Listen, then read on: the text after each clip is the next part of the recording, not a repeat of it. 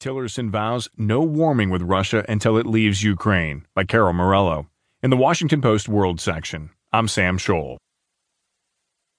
Vienna. The gulf between the United States and Russia showed no signs of narrowing Thursday as top diplomats from the two countries faced off over a proposed UN peacekeeping force in Ukraine. Secretary of State Rex Tillerson vowed there will be no easing of sanctions on Russia or warming of relations until Moscow stops supporting separatists in eastern